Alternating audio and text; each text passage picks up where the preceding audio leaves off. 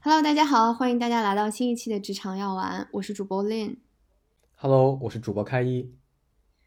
自从我们上一期做了人类高质量工作的内容以后，我们也收到了不少很不错的反馈，然后是很多很多听众有说希望能够很快的听到下一期，那这部就给大家安排上了，然后我们诚挚的邀请我们的主播开一给大家来讲一讲人类高质量工作的下集。那这个下集我们主要内容是讲什么呢？开一？没错，没错，对，有点感觉我变成嘉宾了。之前大家如果记得的话，我们呃思考自己的这个工作，一方面要知知道自己想要什么，这是上一期我们主要讲的。那下一期呢，我们要讲现实是怎样的，也就是说，在我们现代目前的这个社会，有哪些可能的工作的选项和职业的选项，是这一期我们主要想聊的话题。那可能之前呢，我来稍微总结一下我们上期聊的内容吧。上期我们聊这个。呃，这个需求的这么一个 box，啊，我们想要什么？那么具体的思考方式就是，我们要清楚，我们有非常多的欲望，对于一个职业可以带给我们的。毕竟职业呢，占据了我们工作的大部分时间。即使你现在啊，没有一个所谓的正经职业啊，是这个隔三差五做点活的那种 freelancer，但实际上你也在某种程度上在工作。那我们有非常多的需求。我们有这个道德的需求、赚钱的需求、这个呃生活的需求、那个对于职业的这种使命感的需求等等。那下面呢，就是需要你对自己的内心有一个非常非常深度的拷问，去找到那些潜意识里真实的这个需求。然后最后一步就是把所有的对职业的那种幻想、需求和需要的进行一个排序，因为啊，人生这时间还是很短。并且呢，我们不能东做做西做做，会产生内耗。最终，我们如果想要所谓的成功，那必须要抓住一个最主要的，如无论如何我们都不能丢弃的一到两个这种职业需求。然后还有一些呢是比较首要的需求，中部的需求，还有一些不是特别特别看重的一些需求。最后呢，大部分的这种对职场的需求，可能你要扔到垃圾桶里。当你清楚的梳理的梳理到这一步的时候，你就。大概已经知道啊，自己最看重的这个职业能带给你的一些价值是哪些了。对，然后呃，下面的话，也就是今天这期呢，我们要讲如何去呃找到我们现实生活中可能的一些选择。对，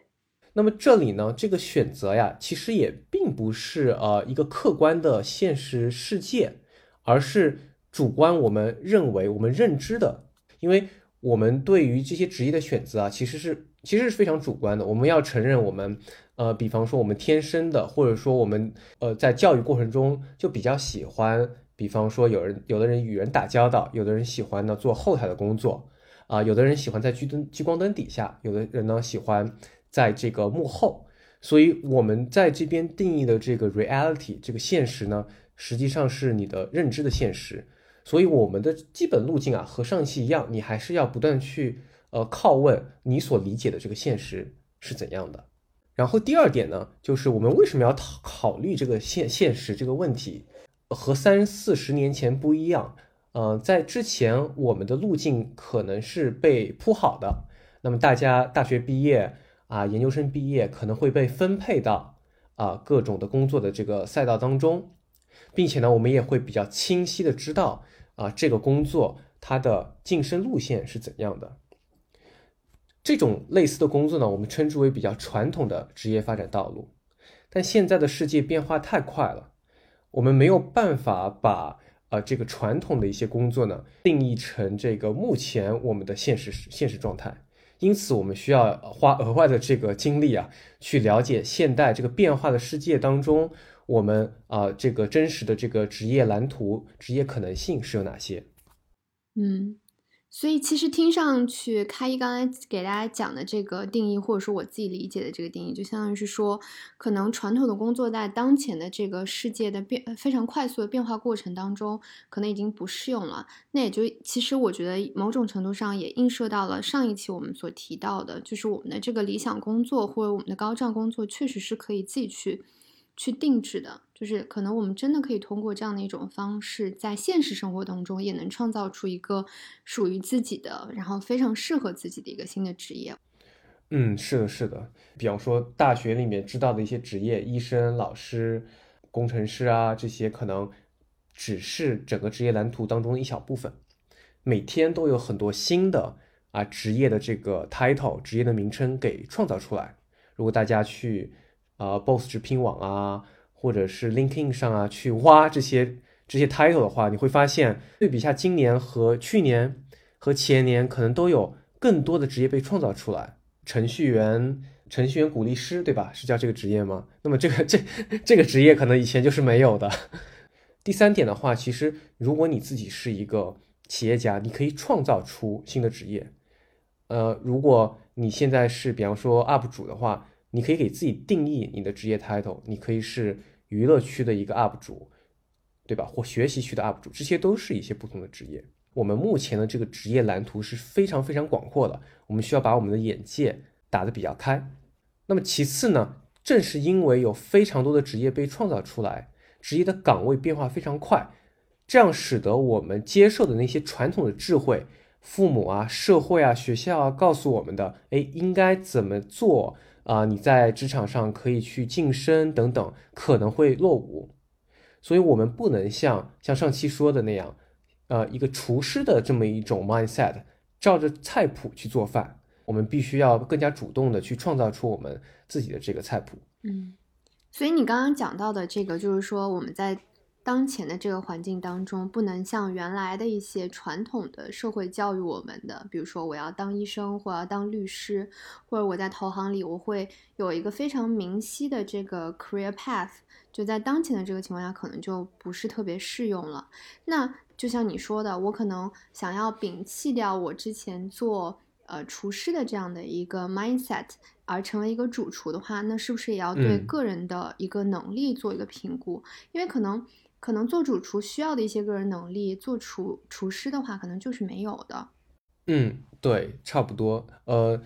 其实我想建议给大家是，就是我希望所有人都都可以，嗯，成为自己的主厨吧。就是你可以自己决定你做怎样的菜，呃，然后呢，你就不会很被动的或者去跟随那些传统的一些职业，因为如果你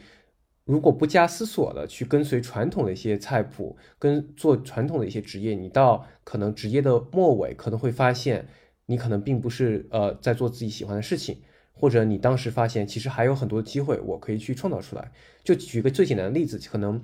呃我在第一份工作，美国的互联网大厂去工作的时候，我其实认为呃我就是程序员嘛，然后我做的这么一个产品就是我应该做的，我没有去多去思考。但是当我经历了可能是一些千生的变化的时候，我必须要去找内部新的机会，我才意识到这个公司其实有那么多好玩的方向，那么多产品，然后甚至即使是工程师也有不同的方向，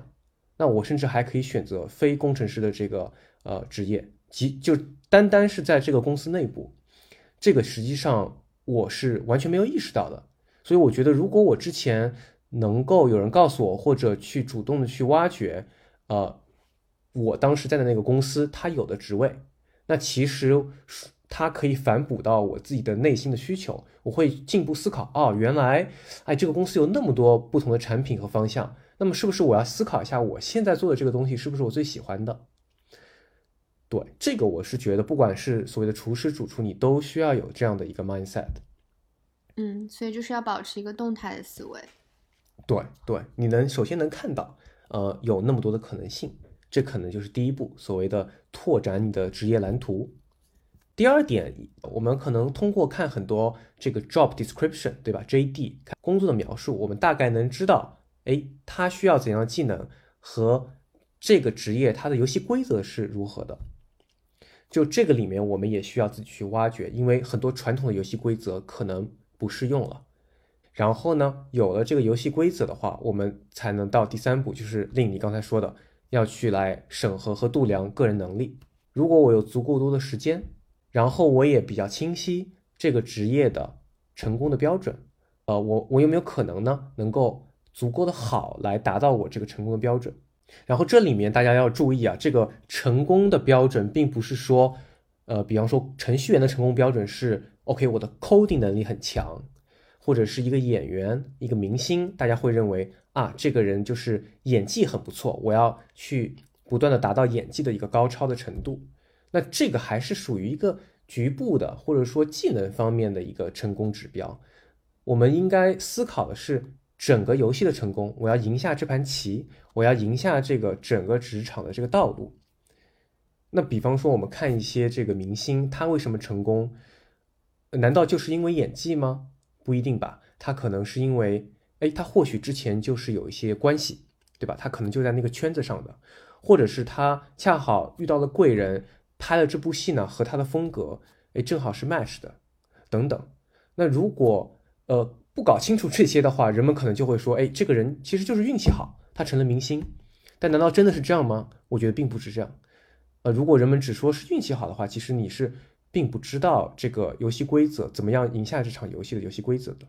那作为工程师来说，当然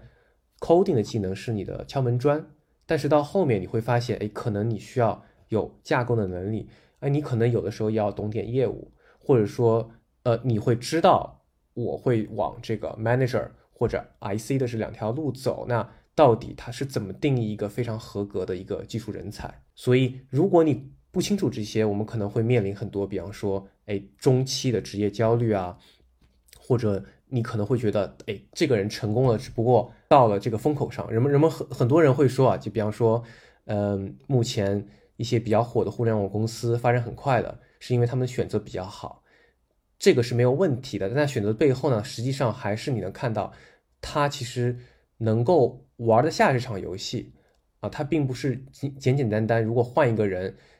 不一定说非常的可以达到他那个成功的这个尺度，所以我们不能够单单的从运气好和风口上来定义某些人他可以达到这个职场最终的成功。OK，那如何能看到我们的个人能力是不是符合我们所设想的职业蓝图当中的某个职业呢？我们可以定义这个进步这么一个呃这个标准。那么进步呢，实际上指的是我们从现在的这个位置啊，呃，通过怎样的速度和这个持久度能够达到我们的成功的标准。所以进步呢，就等于这个速度再乘以持久度，也就是时间。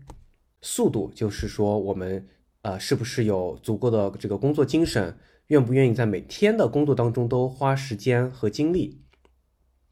速度还有它的呃这个加速度，也就是说，如果我们有主动意识、自我观察我们的状态，不断的去做出新的假设和行动，去呃提升我们的工作能力，那么它其实是对速度有一个加速度做加速度的作用。那么当然，天赋也是非常重要的。如果你天赋好，可能你起点啊初速度就比较高。最后呢，就是持久度。持久度和工作精神其实是不一样的。持久度指的是一种长期投入。那你可以发现，就是呃比较成功的人，他是知道自己在做什么的，并且对于所做的事情有一种使命感。也就是说，他认为至少目前来说是一个长期的或者一辈子想要去做的一件事情。那么，即使他的速度比较慢，如果他持久度比较高的话，他还是能够啊，最终达到他的成功的这个终点的。好，那令我想问你一个问题啊，就是你知不知道你的这个你现在的职业啊，就是呃互联网的这么一个工作，你知道它的游戏规则是怎样的呢？或者说你的这个最终的这个成功的点？大概是需要怎样的一种技能或怎样的一种状态才能定义成你认为的成功呢？嗯，明白。就是开一这个问题，我觉得问的很好啊。就是因为啊，如果是我们的老听众，应该知道我是做运营的嘛。就是比如说用户增长啊，然后那个用户运营啊，这些东西都都算是我们运营领域当中。那如果我们把它看作是一个呃职业的游戏来玩的话，那做到最成功的一个位置，可能大家会是一个业务的负责人，就比如说，可能我打个比方，如果我是做电商业务，那我可能就是，对吧？前两天大家也看到新闻了，比如说蒋凡他原来是天猫和淘宝的业务负责人，他后续可能就会被转去做就是海外业务，就他最终可能会是。一个业务的中局就是一个比较大的一块业务的一个负责人。那在这个业务当中，他可能就是要为，比如说，呃，这个业务的增长，然后这个业务的战略决策，然后等等各方面，呃，去负责任。对，当然这是一个比较大的一个方向。那我觉得其实还有另外一种，就是说我可能是，呃，在达到这个目标之前，我会有一个相对来说比较窄的一个。一个 tunnel 吧，一个所谓的一一个比较窄的一个渠道去往上走，那我可能就是在我运营的这个领域当中做到非常精深的一个专家的这种程度，那对于我来讲也是比较好的一个职业上升的一个通道。那在这个方面上，我达到了一定程度以后，我持续的去努力，然后我可能不仅仅只是了解我这一块的业务，我可能也会去了解，比如说其他。产品维度上啊，或者是战略维度上的一些信息，把这些呃所有的就是配料都准备好以后，我才能够比如说成为一个业务的负责人。嗯，对，这个是我的这个对业务维度上，就是如果要往上走的话，就是需要去考虑的东西。很好，很好，令果令果然是这个职场类节目的主播啊，这个回答的很好。对，而且我还有一个。对我，我想再补充一点，就是我其实个人是觉得说，嗯，很多时候我跟身边的一些朋友去聊，比如说职业发展道路的时候，就很多人只想在自己的这个领域当中做的非常非常精，非常非常的深入，但是你会发现说做到某一个程度的时候，他会有一个非常大的。瓶颈，这个时候其实就需要人有一定的这个主观意识去想，说。我再往前，就是再前进一步的话，那我会看到一个什么样的终局？对，然后这个时候他就会发现，原来自己只看到自己的一亩三分地，其实不足以让他再往前进一步的。所以这个时候他可能就是要去不停的调整他自己的一个方向，然后才能找到一个更大的一个职业蓝图。嗯没错，没错，这个也是我们后面可能想聊到的。那么，如果我们认识到了现实生活中有哪些选择，我们应该设计怎么样的这个道路？那回到回到现在的这个话题，就是说刚才聊到，呃，我们对这个个人能力拆解成，呃，进步，对吧？速度乘以持久度，然后还要去看到你的成功的这个终点和。啊，整个这个游戏规则。那么刚才其实令给出一个例子，他首先描绘了一个一个终局，然后倒推要通过哪些步骤才能慢慢到达这个终局。实际上他讲的也是整个这个游戏规则。呃，其实令的这个例子还是呃相对简单，因为它是在一个 corporate 里面，就在一个企业里面，其实它是它描述的是一个业务负责人，实际上是一个 corporate ladder，就是你。不断的升职需要达到什么样的目标？那这样的游戏规则实际上在一个大公司里面已经描述的很清楚了，因为在大公司里面必须描描绘的很清楚，因为公平是激励的激励的基本原则之一。但是其实有很多我们刚才说非传统的职业是没有一个很成型的游戏规则的。啊，我们最成型的可能是比方说公务员体制内的，那其实是非常清晰的，相对清晰的。那确实也是很多人觉得，为什么很多人想去，也是因为这个游戏规则非常清楚，对吧？那但是其实你要获得可能说你自己内心的一个成功，或者知道有很多可能性之后，你会知道有很多很多的职场游戏规则是不清不清晰的。比方说 NGO 啊、企业家呀、做演员啊、脱口秀艺术家呀，这些都是不太清晰的。所以，这要每个人去可能花时间去了解他们的游戏规则到底是怎样的。OK。然后我们有了这些维度和讨论之后呢，我们就要回到自身去看看，哎，自己的呃这个速度、起点、持久度到底是呃怎样的？那么我们看这些啊，自己的优缺点，并不是看自己目前拥有什么，我们看的是我们我们有多快的速度能够达到那些需要的一些特点。比方说，你给假设十八岁的那个迈克乔丹。他从来都没有碰过篮球，然后你递给他一个篮球，然后让他打，你可能觉得他打的相当糟糕，但是这能说明乔丹他不是一个优秀的篮球运动员吗？其实是不一定的。你要给他时间，你给他三个月的时间，看他成长的速度，这个时候你才会意识到啊，他是一个非常优秀的潜在的一个篮球运动员。所以，对于自己的这个优缺点，我们要站在发展的眼光下，而不是站在我们现在拥有的这个角度。嗯，但是我这里有个疑问，凯爷，就是如果说像你所说的，像迈克尔乔丹这种，他可能自己本身就是在这件事情上是有天赋的，对吧？所以，我们是否是说，在我追求一个职业道路的过程当中，我要不停的去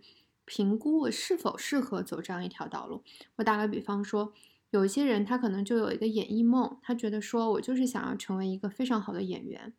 但是你知道，就是北京有非常多的非常底层的演员，他们可能就是没有这样的一个机会，或者说他们自身就是没有这样的一个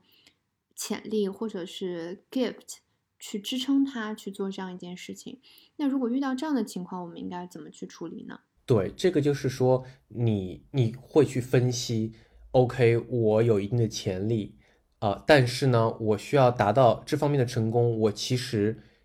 还有很多不足的点，比方说我没有人脉啊，或者说我的背景比较差，可能现实当中一些剧组他就要看你的一些这个学科背、学院背景、学校背景啊，这是我随便说的，这些你是需要去呃了解的。然后你可能可以给自己一段时间啊，你觉得有天赋，那给你三个月、六个月去尝试，有一个时间点。所以这个我们后面会说到，我们会做很多的职场的这个改变的，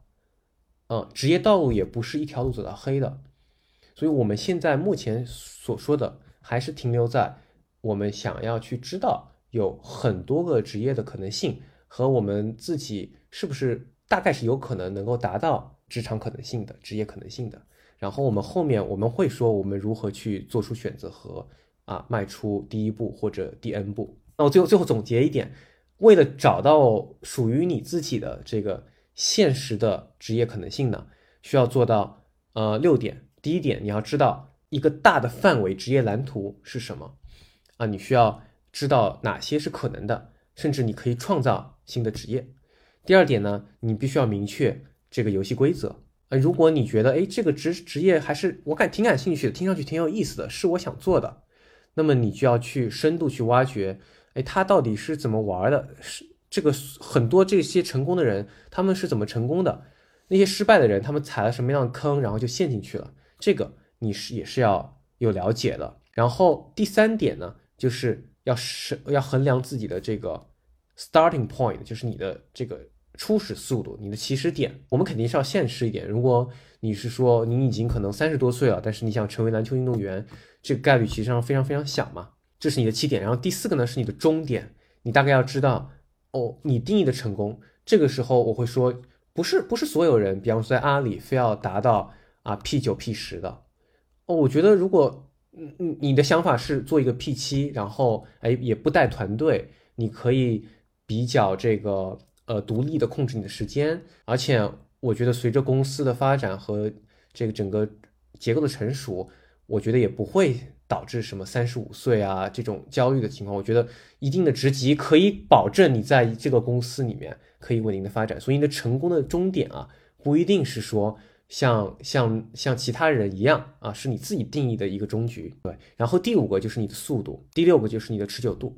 通过速度和持久度，你可以衡量出到达你的起起点，从起点到终点呢，你是不是有可能完成？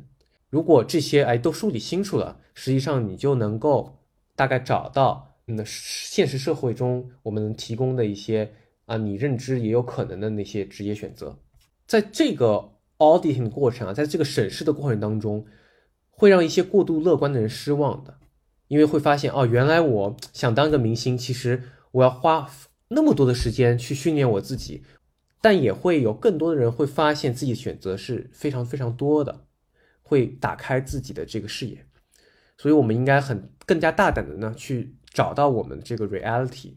所以现在我们搞清楚了我们的这个所有的这个 option，所有我所有的这个可能选择的这个机会，我们也清楚了自己想要什么，我们就得到了这个中间的交集。那么现在呢，我们就要做出选择了。那在做职业选择的时候啊，很多人就像我们读书的时候，我们选择一个专业一样，我们就会认为选择了一个专业，我们可能一辈子做这个了；选择一个职业道路，我们可能就要一条路走到黑。但其实，在现代社会啊，是并不是这样子的。如果你把这个职场啊想成一个隧道啊，你进去就要一直走到底的话，那你会遭遇很多的麻烦。比方说，你会觉得自己的这个身份危机。第二点是，你会有机会成本，你会觉得我选择了这条道路，我没有选择其他的道路，其他道路到底是怎么样的呢？我是不是没有办法再转回去了？这会产生非常多的焦虑。第三点就是说，你会失去换这个赛道的这个勇气，很难做出一个新的选择。那大家其实也是这个道理，其实很简单，就是大家也会认知到，我们其实可以做出，特别是在互联网吧，我们实际上经常是跳槽，对吧？我们可以做很多的不一样的选择。那其实，在整个广泛的这个职场道路上，不管你的职业是什么，你的选择是非常多的。那我觉得在国内社会啊，我们对这种认知，把我们的职业选择看成一个一个点，而不是一个隧道走到底。是比较弱的，我们还是会像二三十年前一样，会认为我们选择了一条传统的职业，我们可能就要一直做下去了。但现在我们需要更加开放。那比方说美国，其实我们发现很多脱口秀的演员，他可能以前是医生，他可能以前是物理学家，特别是一些新的职业，你不会在学校里面训练出来的。但是你会发现这些职业给你带来快乐，哎，它也可以给你带来一定的金钱，它满它满足你的。自己的职业职场需求，因为我刚才我们上期也说了嘛，不是所有人选择职业都是为了金钱，对吧？他完全可以做他认为有意义的事情。那么这个有意义的事情，你就必须，呃，是通过这种把职业看成一个一个点来进行思考，要勇敢去做出下一步的选择。那么把职职场看成一个一个点的好处呢，是你不需要担心未来，你只要担心下一个点，你永远看到的是下一个点。而不是第三个、第四个、第五个点。好，那这样思考的话，我们减轻很多焦虑了。选择第一个落脚点的成本也会比较低。那最后剩下的最后一步，其实就是你迈出这个第一步了。一般来说，做改变都是非常困难的，因为你的内心的一些其他的欲望啊，会去申诉，会去哭嚎，因为他们知道你做出这个这个改变之后。对职业的这个欲望和诉求就会变成低优先级了。他们就像幼儿园的小朋友，会哭着闹着做抵抗。那如果发生这件这个事情的时候呢？你首先的第一步可能并不是迈出啊职业的改变，而是做一个好的幼儿园老师，去说服内心的小朋友，哎，目前最重要的欲望和工作诉求是什么？做出改变只是一个很小的点，以后呢还可以再选择，以后还可以再重新排列。对职业的这个优先级，这里我们要清楚的知道，其实外部世界啊是非常简单的，因为它是客观的，只有自己才是困难的。所以说服你自己呢，往往是比较困难的。如果发现自己设定的目标总是达不成，哎，总是迈不出第一步，那确实是要把说服内心的小朋友看成是首要任务。嗯，所以其实是说，我们要想办法，当我们已经明确了我们的 one box 是什么。然后再呃进入到一个现实世界当中去的时候，我们可能要说服自己怎么样去跳出那个所谓的 comfort zone，跳出你的自己的那个舒适区。没错没错，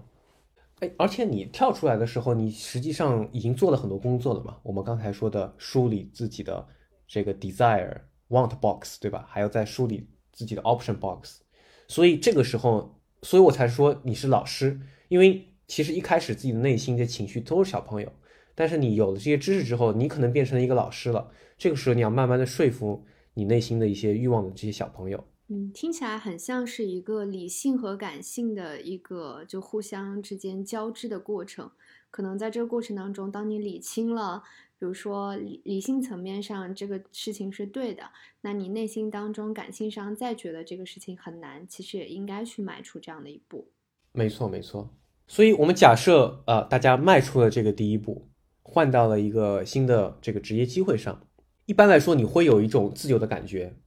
因为你确实自己内心灵魂想要的一些东西可能得到满足了，但同时呢，也要注意自己还是会有一些混乱的时刻。比方说新的工作一般是陌生的，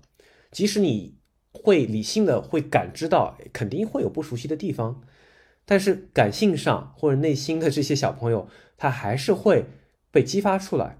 啊，他们的他们的这种欲望被压制了，可能还是会反抗。比方说，你原来在一个比较轻松的工作环境当中，现在你为了追求啊赚更多的钱，参与到这种九九六的工作环境当中，那么你内心的这种需要闲暇的这个欲望，之前被长期满足，现在不被满足，他会感到非常不爽的，他会产生小情绪的。那这个是我内心也是深有体会的。我每次换职业，哎，我一般是很看重我要获得什么。对吧？然后我不会注意到，哎，原来我之前，我之前已经享受到的那些欲望被完全满足的欲望，一旦不被满足，我才意识到，哦，原来我也有这些欲望。然后他们在申诉，他们在哭嚎，我会非常的不安。在一开始，啊，这个时候呢，我需要稳定住。然后这个是一点啊，来舒缓自己，呃，迈出之后的一些不安。